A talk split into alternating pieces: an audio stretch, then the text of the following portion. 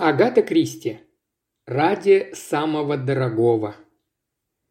Служащее бюро по трудоустройству, больше напоминавшее настоящую светскую даму, деликатно откашлялась и удивленно посмотрела на девушку. «Стало быть, вы отказываетесь. Это предложение, к слову сказать, поступило к нам только сегодня утром. Мне это место представляется крайне выигрышным. Подумайте. Италия, вдовец с 3-летним малышом на руках и пожилая дама, мать или дальняя родственница, не помню точно». Джойс Ламберт снова покачала головой.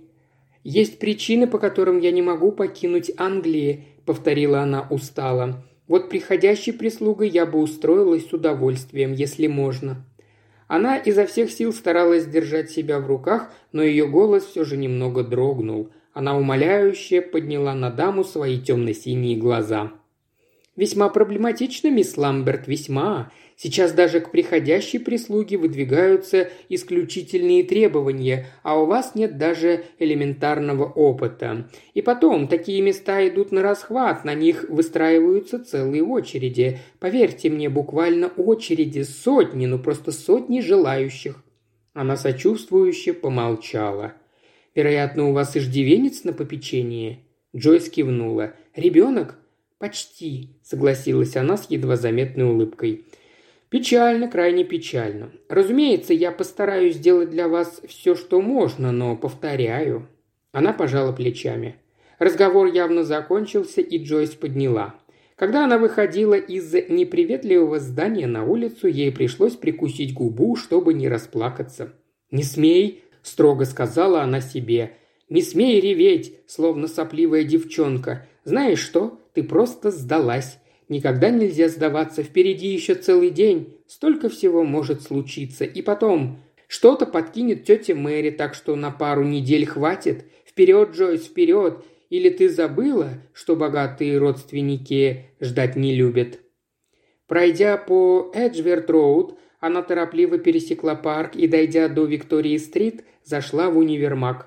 Отыскав там комнату отдыха, она уселась на диван и принялась ждать. Не прошло и 5 минут, как в комнату вошла нагруженная покупками дама.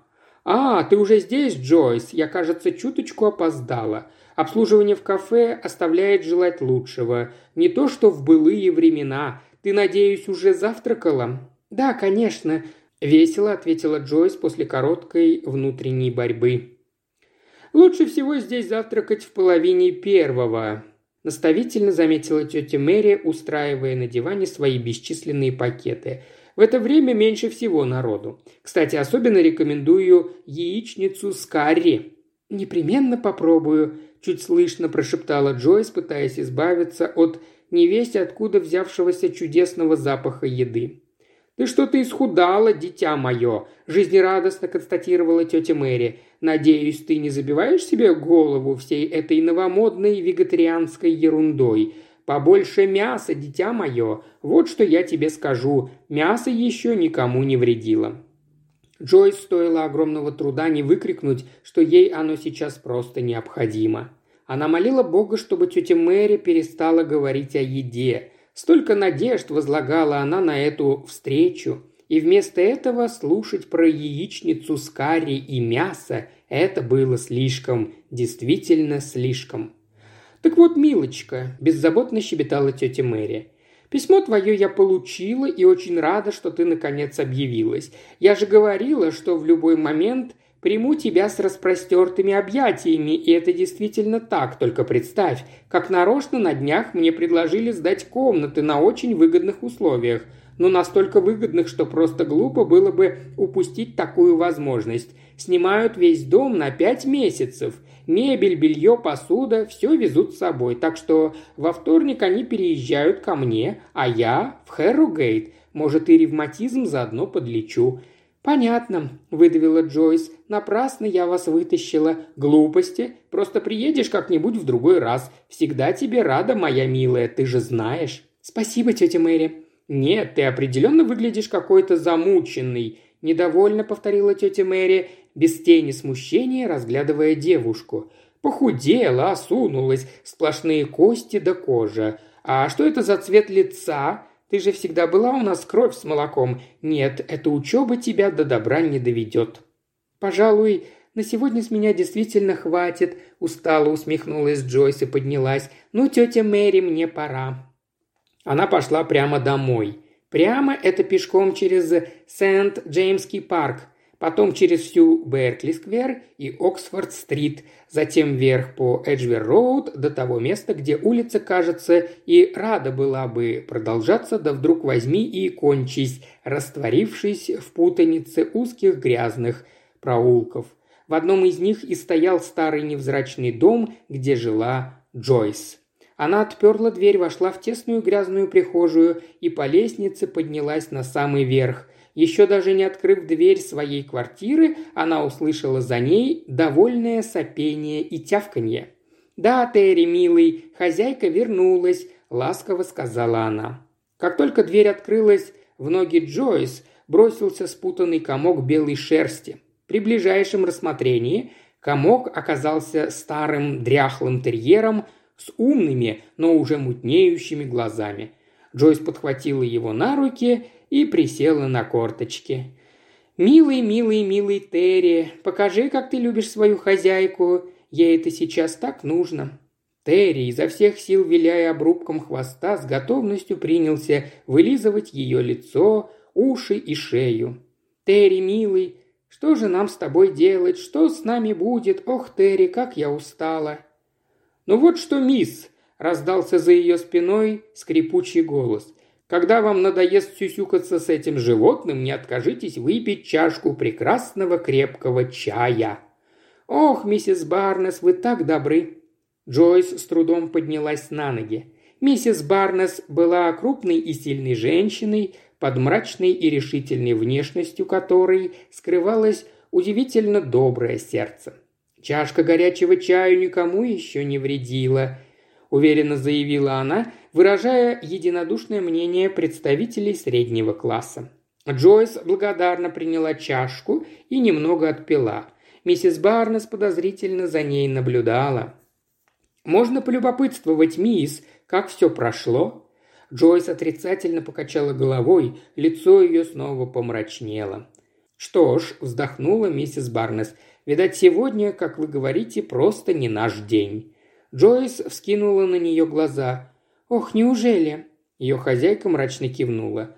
«Да, ох уж мне этот Барнес. Его снова выгнали с работы, и хотела бы я знать, что нам теперь делать». «О, миссис Барнес, вы не подумайте, я знаю и должна». «Бросьте вы это, моя милая, спорить не буду. Всем было бы лучше, найди вы работу, но нет так нет, просто сегодня не наш день. Вы допили? Я отнесу чашку». «Нет еще». «Ага», – обличающе заявила миссис Барнес. «Так и знала, что вы собираетесь все отдать этому мерзкому животному. Меня не проведешь, милочка». «Ну, пожалуйста, миссис Барнес, самую капельку. Вы же на самом деле не против, правда?» «Сомневаюсь, что это что-то изменит. Ни для кого не секрет, что вы без ума от этого чудовища. Чудовище, не спорьте. Сегодня утром оно пыталось меня укусить». «Не может быть, миссис Барнес, Терри на такое не способен». «Как же! Зарычал, оскалил, все какие там у него остались зубы, а я только и хотела глянуть, можно ли починить ваши туфли». «Просто ему не нравится, когда трогают мои вещи, он думает, что должен их охранять». «Думаете? Скажите, какой мыслитель? Собаке ни к чему думать. Она должна знать свое место и охранять двор от грабителей. Вот и все, что она должна. И вообще, противно смотреть на эти нежности. Знаете, что я вам скажу, мисс? Усыпить его давно пора, вот что». «Нет, никогда». «Да полно, ваше дело», – примирительно сказала миссис Барнес. Она взяла со стола чашку, вытащила из-под морды у Терри стремительно опустевшее блюдце и вышла из комнаты. «Терри», – тихо позвала Джойс, – «иди сюда, поговорим. Что же нам с тобой, милый, делать?» Она присела на шаткий стул и усадила собаку на колени. Потом сняла шляпку, откинулась на спинку стула и, вытянув передние лапы Терри кверху, принялась целовать его в мордочку. Почесывая его за ушами, она тихо заговорила. «Ну вот что нам, например, делать с миссис Барнес, а, Терри? Мы задолжали ей за целый месяц. Она слишком добрая, Терри, слишком. Она нас не выгонит, но ведь это не выход. Не можем же мы жить за ее счет, правда? Так делать нехорошо. И почему этот Барнес вечно сидит без работы? Терпеть его не можем, правда, Терри? Такой всегда пьяный. А когда кто-то вечно пьяный, то уж поверь мне на слово, он вечный и без работы. Очень все это странно. Я вот не пьянствую, а работы у меня тоже нет. Но я тебя не брошу, милый, не бойся. Как же я могу бросить своего Терри? И оставить с кем-то тоже не могу. Кто же будет тебя любить так, как я? Ты ведь уже старичок, Терри. Да-да, 12 лет для собаки не шутка, а старики никому не нужны. Вдобавок мы плохо видим, почти ничего не слышим, и характер у нас, ты уж извини, отвратительный. Ты ведь только меня и любишь, а на остальных мы рычим, правда? Потому что они нас не понимают и не любят, и мы это чувствуем. Никого у нас в этом мире нет, кроме друг друга, правда, милый?» В ответ Терри нежно лизнул ее в щеку. «Ну скажи мне что-нибудь, милый». Терри тяжело вздохнул, заскулил и полез носом хозяйки куда-то за ухо. «Мне-то ты веришь, правда, ангел мой?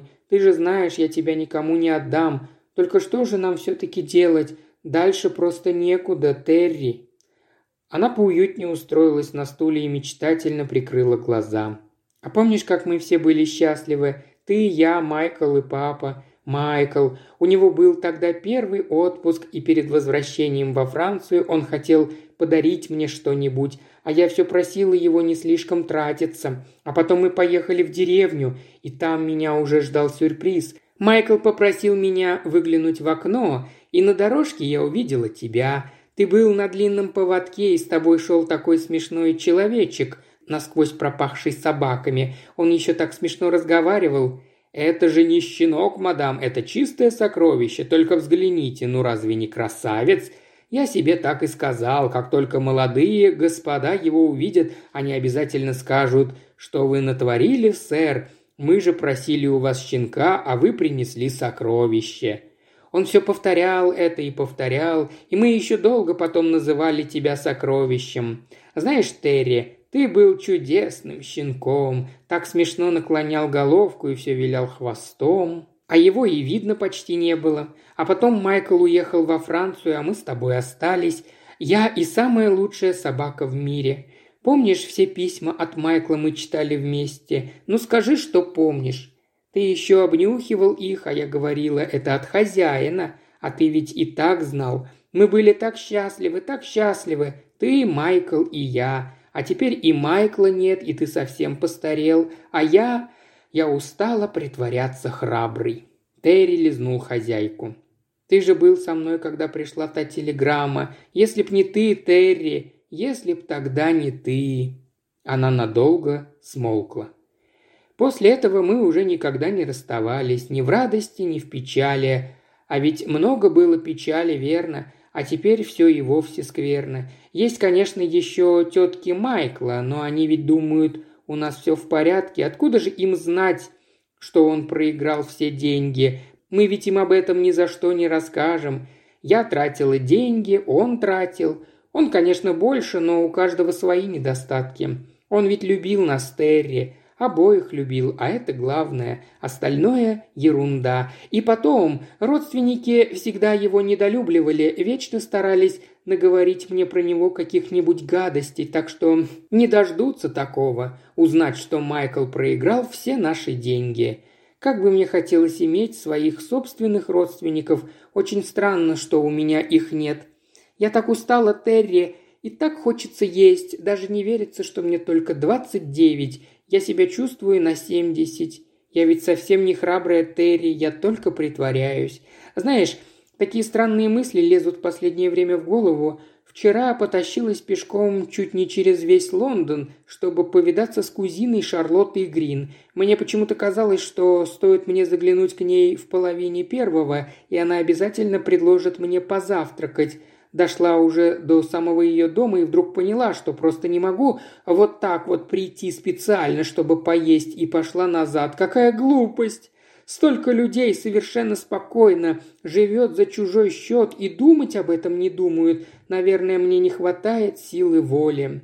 Терри протестующе зарычал и уткнулся носом в уголок ее глаза. «Какой у тебя славный нос, Терри! Такой холодный, совсем как мороженое. Обожаю тебя. Ни за что с тобой не расстанусь. Усыпить. Ты не слушай меня, милый. Не могу, не могу, не могу». Шершавый язык принялся энергично вылизывать ее лицо.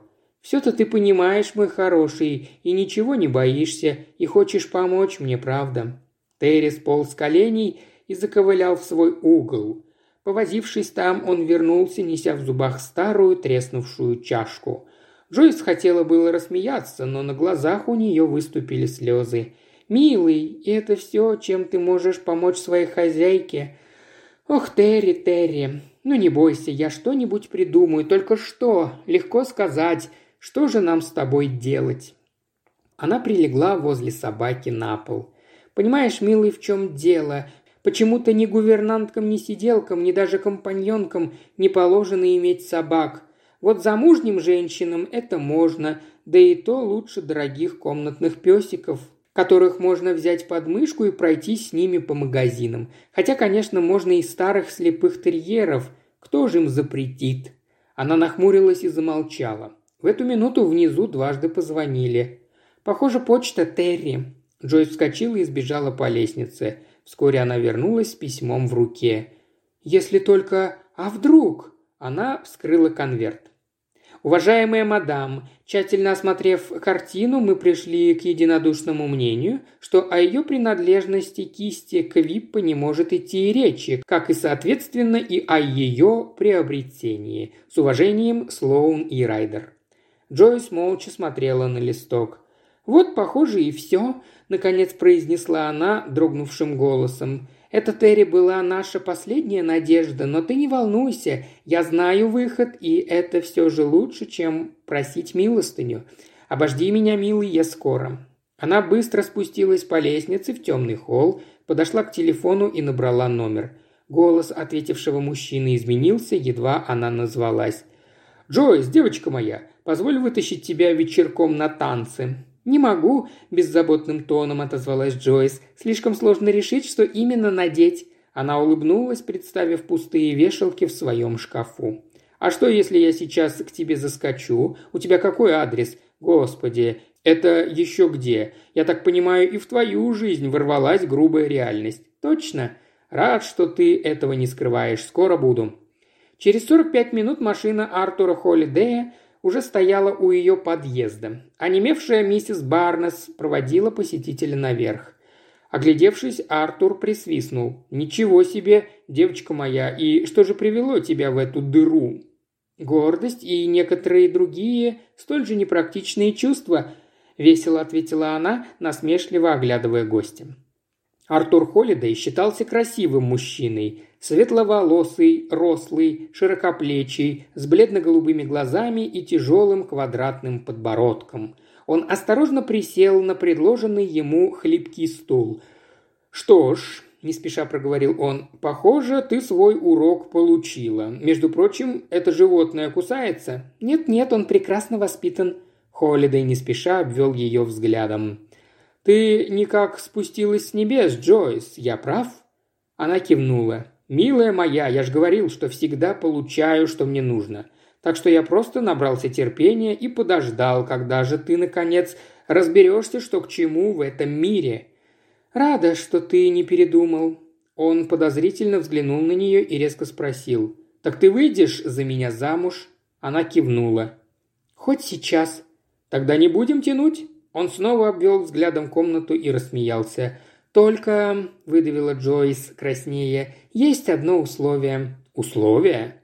В нем, похоже, снова проснулись подозрения. «Да, условие. Собака. Она поедет со мной». «Это? Да она на ладан дышит. Купишь себе новую, денег я не пожалею». «Мне нужен Терри». «Ладно, как хочешь». Джойс посмотрела ему прямо в глаза. «Ты ведь знаешь, что я тебя не люблю, совсем не люблю. А ты знаешь, что меня это ни капельки не волнует?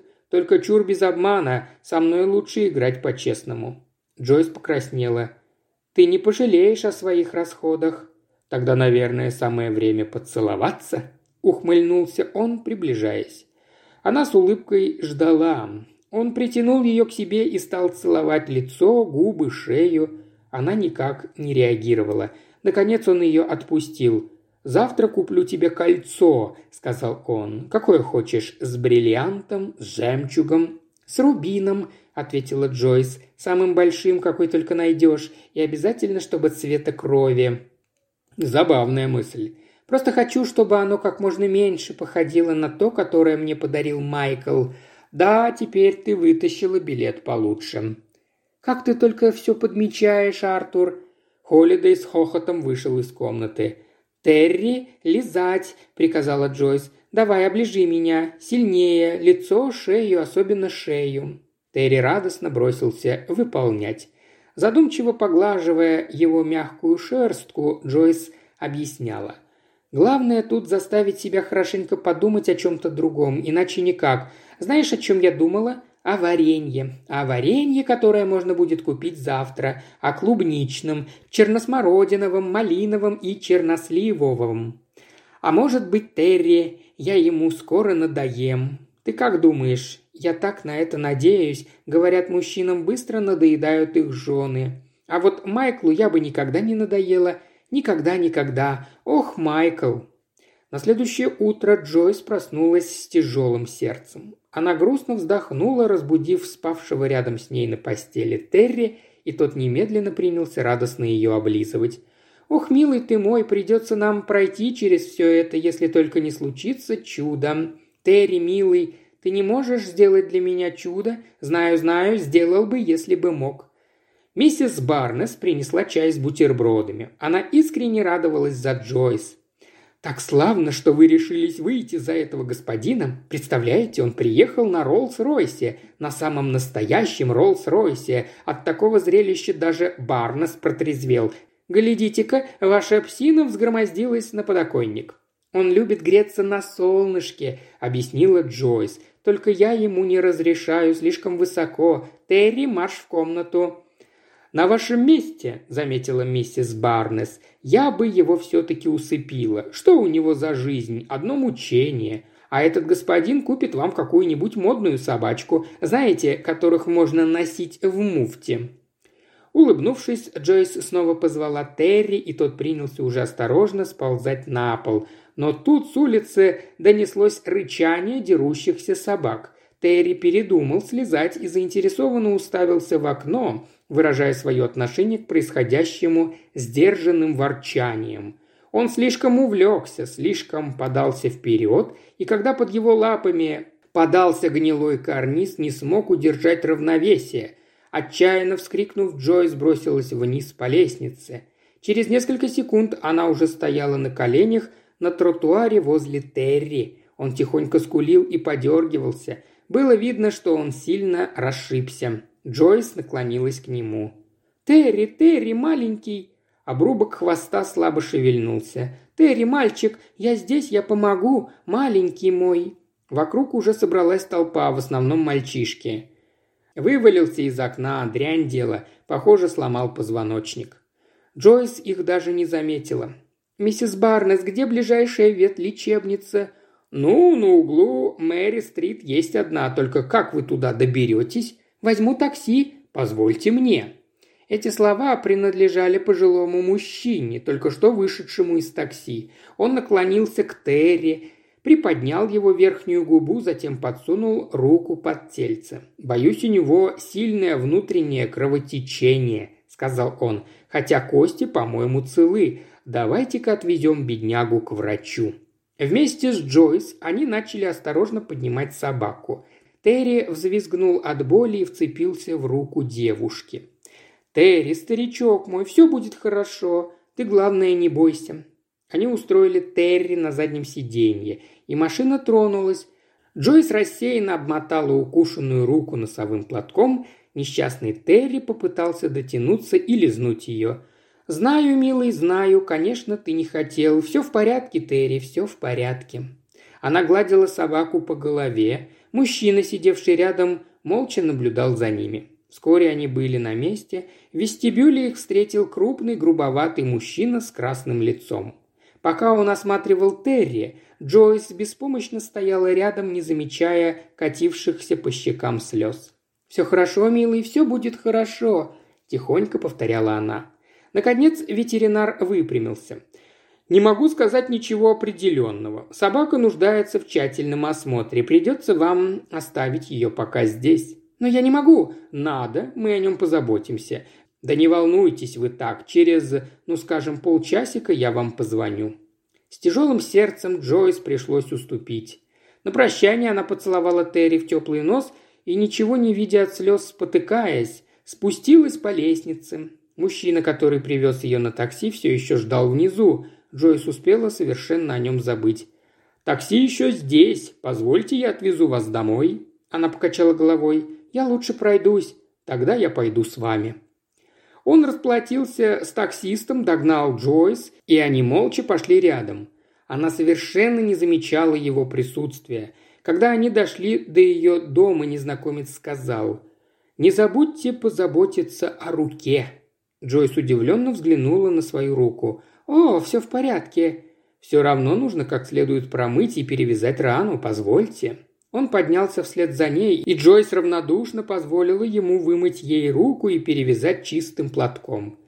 «Терри не хотел сделать мне больно», – зачем-то объяснила она. «Он никогда, понимаете, никогда бы не сделал мне больно. Он просто не понимал, что это я. Наверное, ему было очень больно». «Боюсь, что да».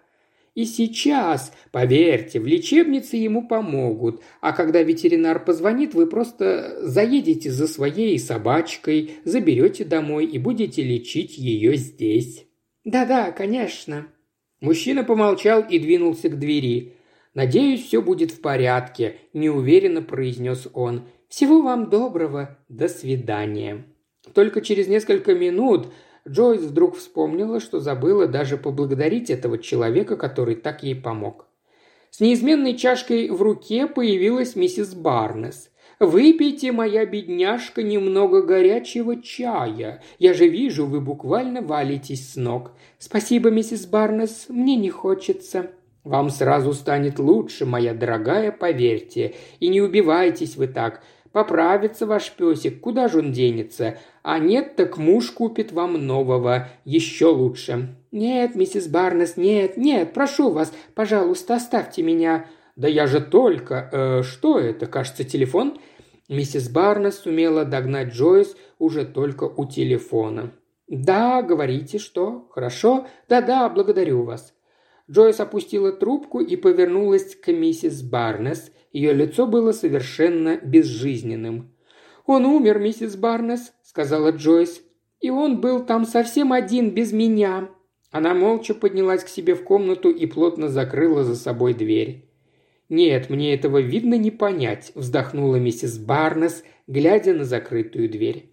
Через 5 минут она нерешительно зашла в комнату Джойс. Та, выпрямившись, сидела на стуле. Слез в ее глазах больше не было. «Пришел ваш жених, мисс, пустить?» Глаза Джойс заблестели. «Да-да, пустите, мне нужно его видеть». Холлидей шумно ворвался в комнату. «А вот и я, надеюсь, не слишком долго. Готов немедленно увести тебя из этого кошмара. Тебе просто нельзя здесь оставаться. Собирай вещички и едем». «Не надо, Артур». «Что не надо? Ты о чем?» «Терри умер, и мне больше не надо выходить за тебя замуж». «Да о чем ты?» «А Терри, он умер. Я согласилась выйти за тебя замуж, только чтобы не расставаться с ним». Холлидей, неверия, уставился на нее. По его лицу поползли красные пятна. «Ты что, рехнулась?» «Наверное, каждый, кто полюбил собаку, в какой-то мере рехнулся». «Ты что же хочешь сказать, что согласилась выйти за меня только потому, что...» «Господи боже!» «А зачем же еще? Ты прекрасно знаешь, что я тебя ненавижу». «Затем, что я могу тебя обеспечить?» «По-моему, это еще даже хуже. Впрочем, это уже в прошлом, я не выйду за тебя замуж». «Тебе не кажется, что ты поступаешь со мной чертовски несправедливо?» Джойс посмотрела на него с такой ненавистью, что он невольно попятился. «Не кажется. Просто помню твои слова, что жизнь должна приносить удовольствие. Только для этого я тебе и была нужна. И за это я возненавидела тебя еще больше. Ты ведь знал, что я тебя ненавижу. Это-то тебе и нравилось. Я же видела, как ты был разочарован вчера, когда я дала поцеловать себя и не отшатнулась, не вздрогнула. Ты ведь садист, Артур. Тебе нравится причинять людям боль. Так что, как бы плохо к тебе не относиться, этого все равно будет мало. А теперь будь добр, оставь меня, я хочу побыть одна». Артур Холлидей выругался. «И что же ты будешь делать? Денег-то у тебя нет». «Это уже мое дело, пожалуйста, уходи». «Дура, безмозглая дура, только не думай, будто тебе удалось меня обмануть».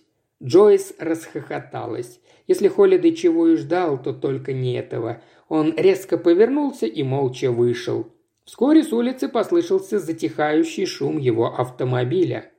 Немного подождав, Джойс надела свою старую фетровую шляпку и тоже вышла из дома. Словно мертвая, она механически шла по улицам, ни о чем не думая, ничего не чувствуя.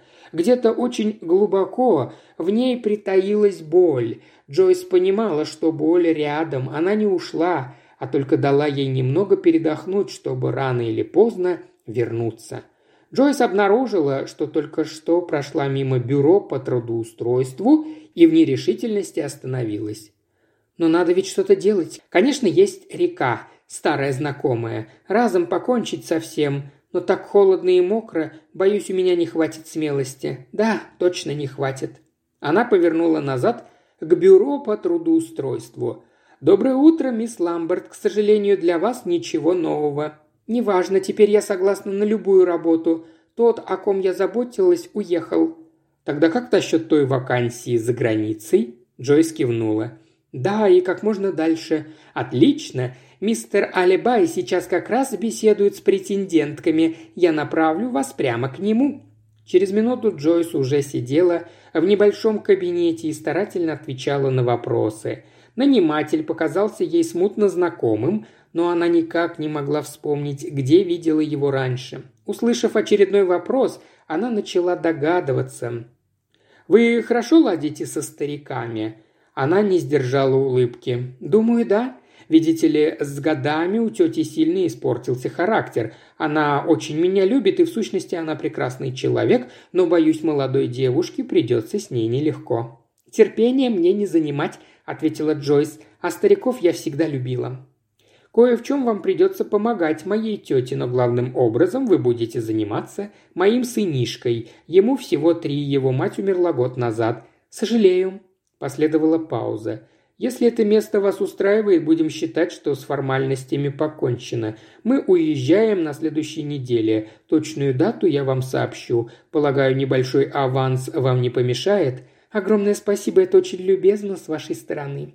Они встали. Мистер Алибай замялся и неожиданно спросил. «Не в моих привычках совать нос в чужие дела, но...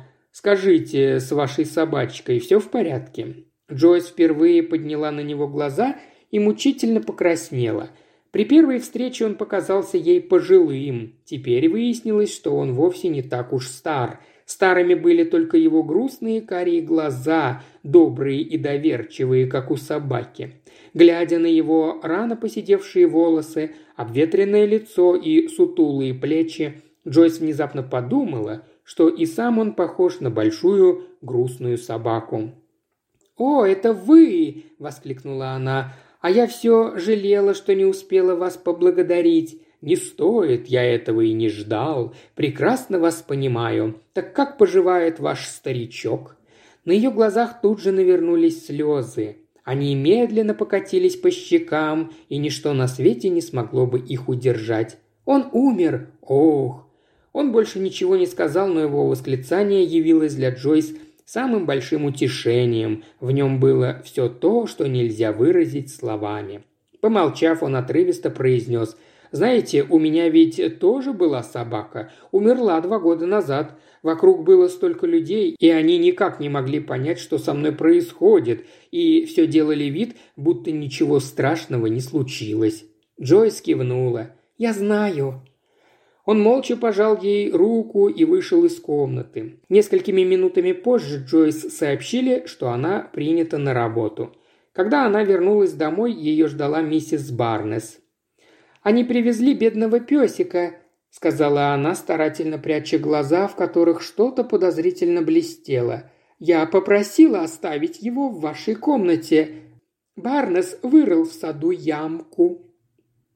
Еще больше аудиокниг в исполнении Ильи Кривошеева на Бусти и ВКонтакте. Все ссылки в описании.